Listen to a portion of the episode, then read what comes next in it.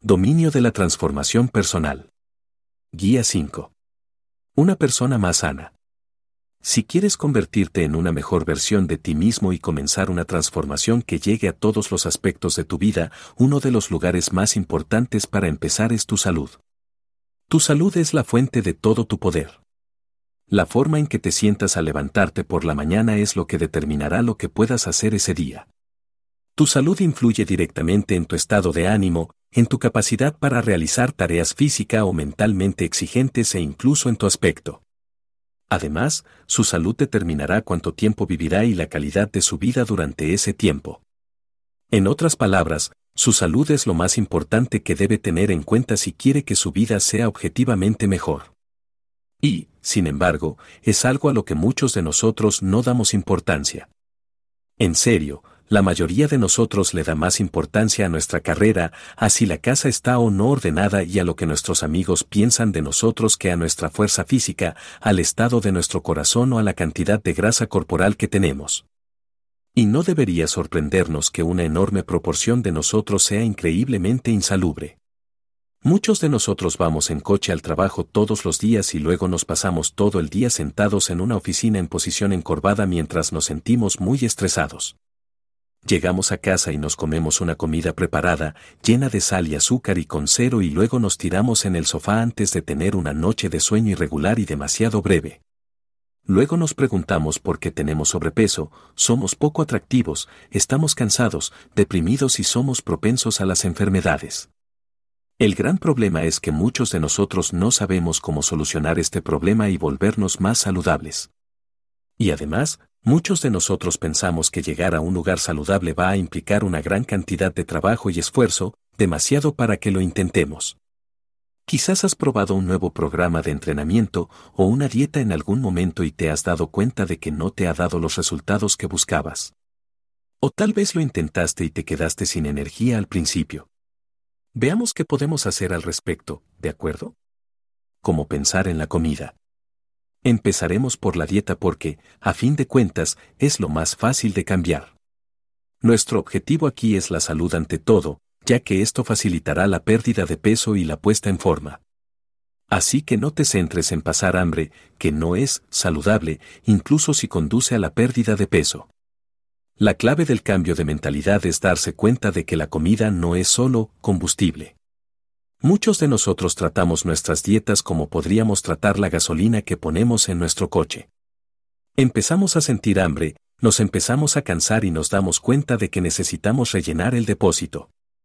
Así que buscamos cualquier tipo de comida que podamos, preferiblemente algo que nos resulte sabroso, y entonces comemos hasta que estamos llenos.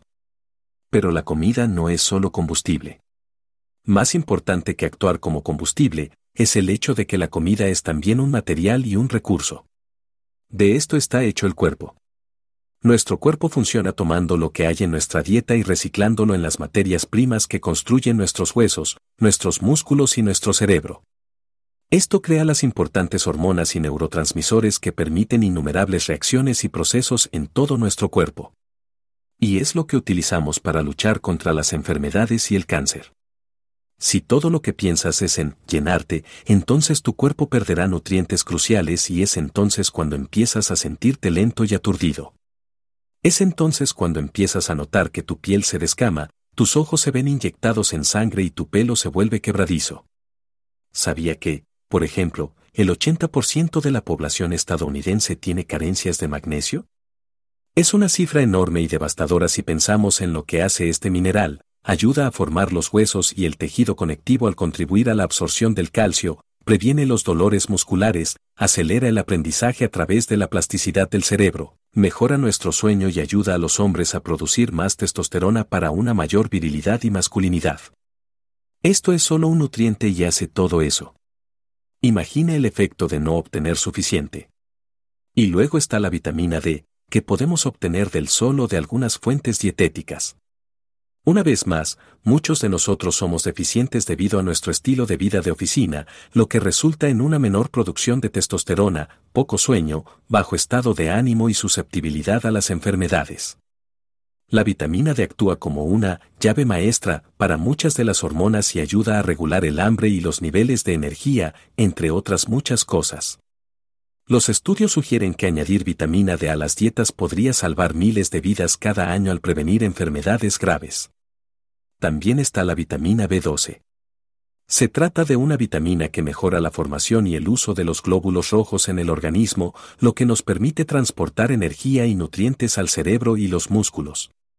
Muchas personas tienen un bajo nivel de esta vitamina, especialmente los vegetarianos, lo que puede causar daños en los nervios, inflamación por depresión.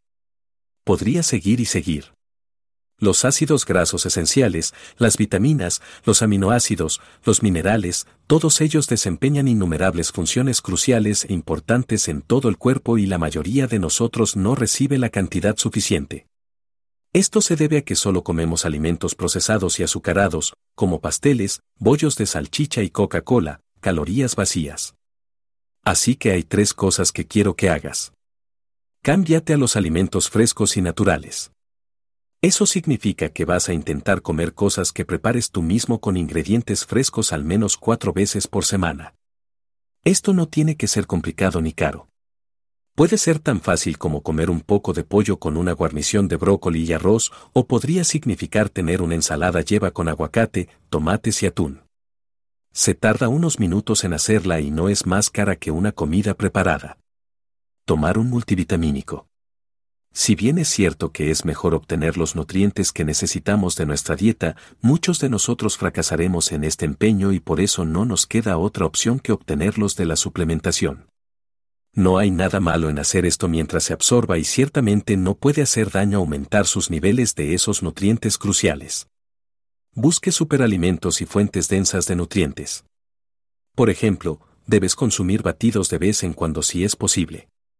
Recomiendo cambiar el café de la mañana de camino al trabajo por un batido de frutas, o mejor aún, un batido de verduras, que tiene menos azúcar. Del mismo modo, recomiendo hervir un montón de huevos y luego picarlos a lo largo de la semana. Tienen un alto contenido de colina, que estimula el cerebro, y son fuentes completas de aminoácidos esenciales. Los aguacates son estupendos porque contienen magnesio, grasas saturadas saludables y mucho más. Por último, si quieres complementar más tu dieta, aquí tienes algunas cosas que puedes añadir y que te ayudarán a sentirte y rendir mucho más. Luteína. Anteriormente alabada principalmente por sus beneficios para los ojos, la luteína es un nutriente que puede aumentar los niveles de energía, además de mejorar el cerebro. Treonato de magnesio. Tomado antes de acostarse, mejorará su sueño y fortalecerá su cerebro. Ácido graso omega 3. Protege las células del daño, reduce la inflamación, para combatir el dolor articular y la niebla cerebral, y acelera la comunicación entre las células para aumentar el rendimiento del cerebro. Cordyceps. Cordyceps puede fortificar de nuevo la fatiga suprarrenal y el estrés crónico. Este es uno de los mayores problemas de nuestra salud hoy en día y al complementar contra ella, puede aumentar sus niveles de energía y prevenir la enfermedad asociada a estar agotado. La cuestión es que al hacer estos cambios, deberías empezar a verte y sentirte más saludable. Tendrás más energía, mejor humor y tu cerebro funcionará más rápido. Esto facilitará que empieces a centrarte en otros aspectos de tu salud, como la pérdida de peso y la forma física. Arreglar tu estado físico. El error que comete la mayoría de la gente cuando intenta mejorar su salud y su forma física es que apuntan demasiado alto. Su objetivo suele ser intentar transformar sus cuerpos en esos especímenes atléticos que ven en las portadas de las revistas cuando actualmente apenas son capaces de subir las escaleras. Esto es especialmente evidente cuando se corre. Mucha gente deja de correr porque lo encuentra horrible.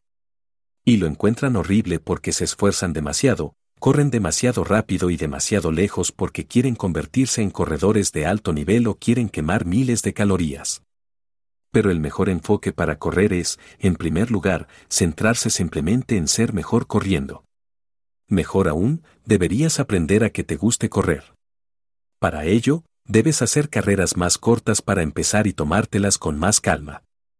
Salga a correr ligeramente por una zona pintoresca y vuelva a casa en cuanto deje de disfrutar.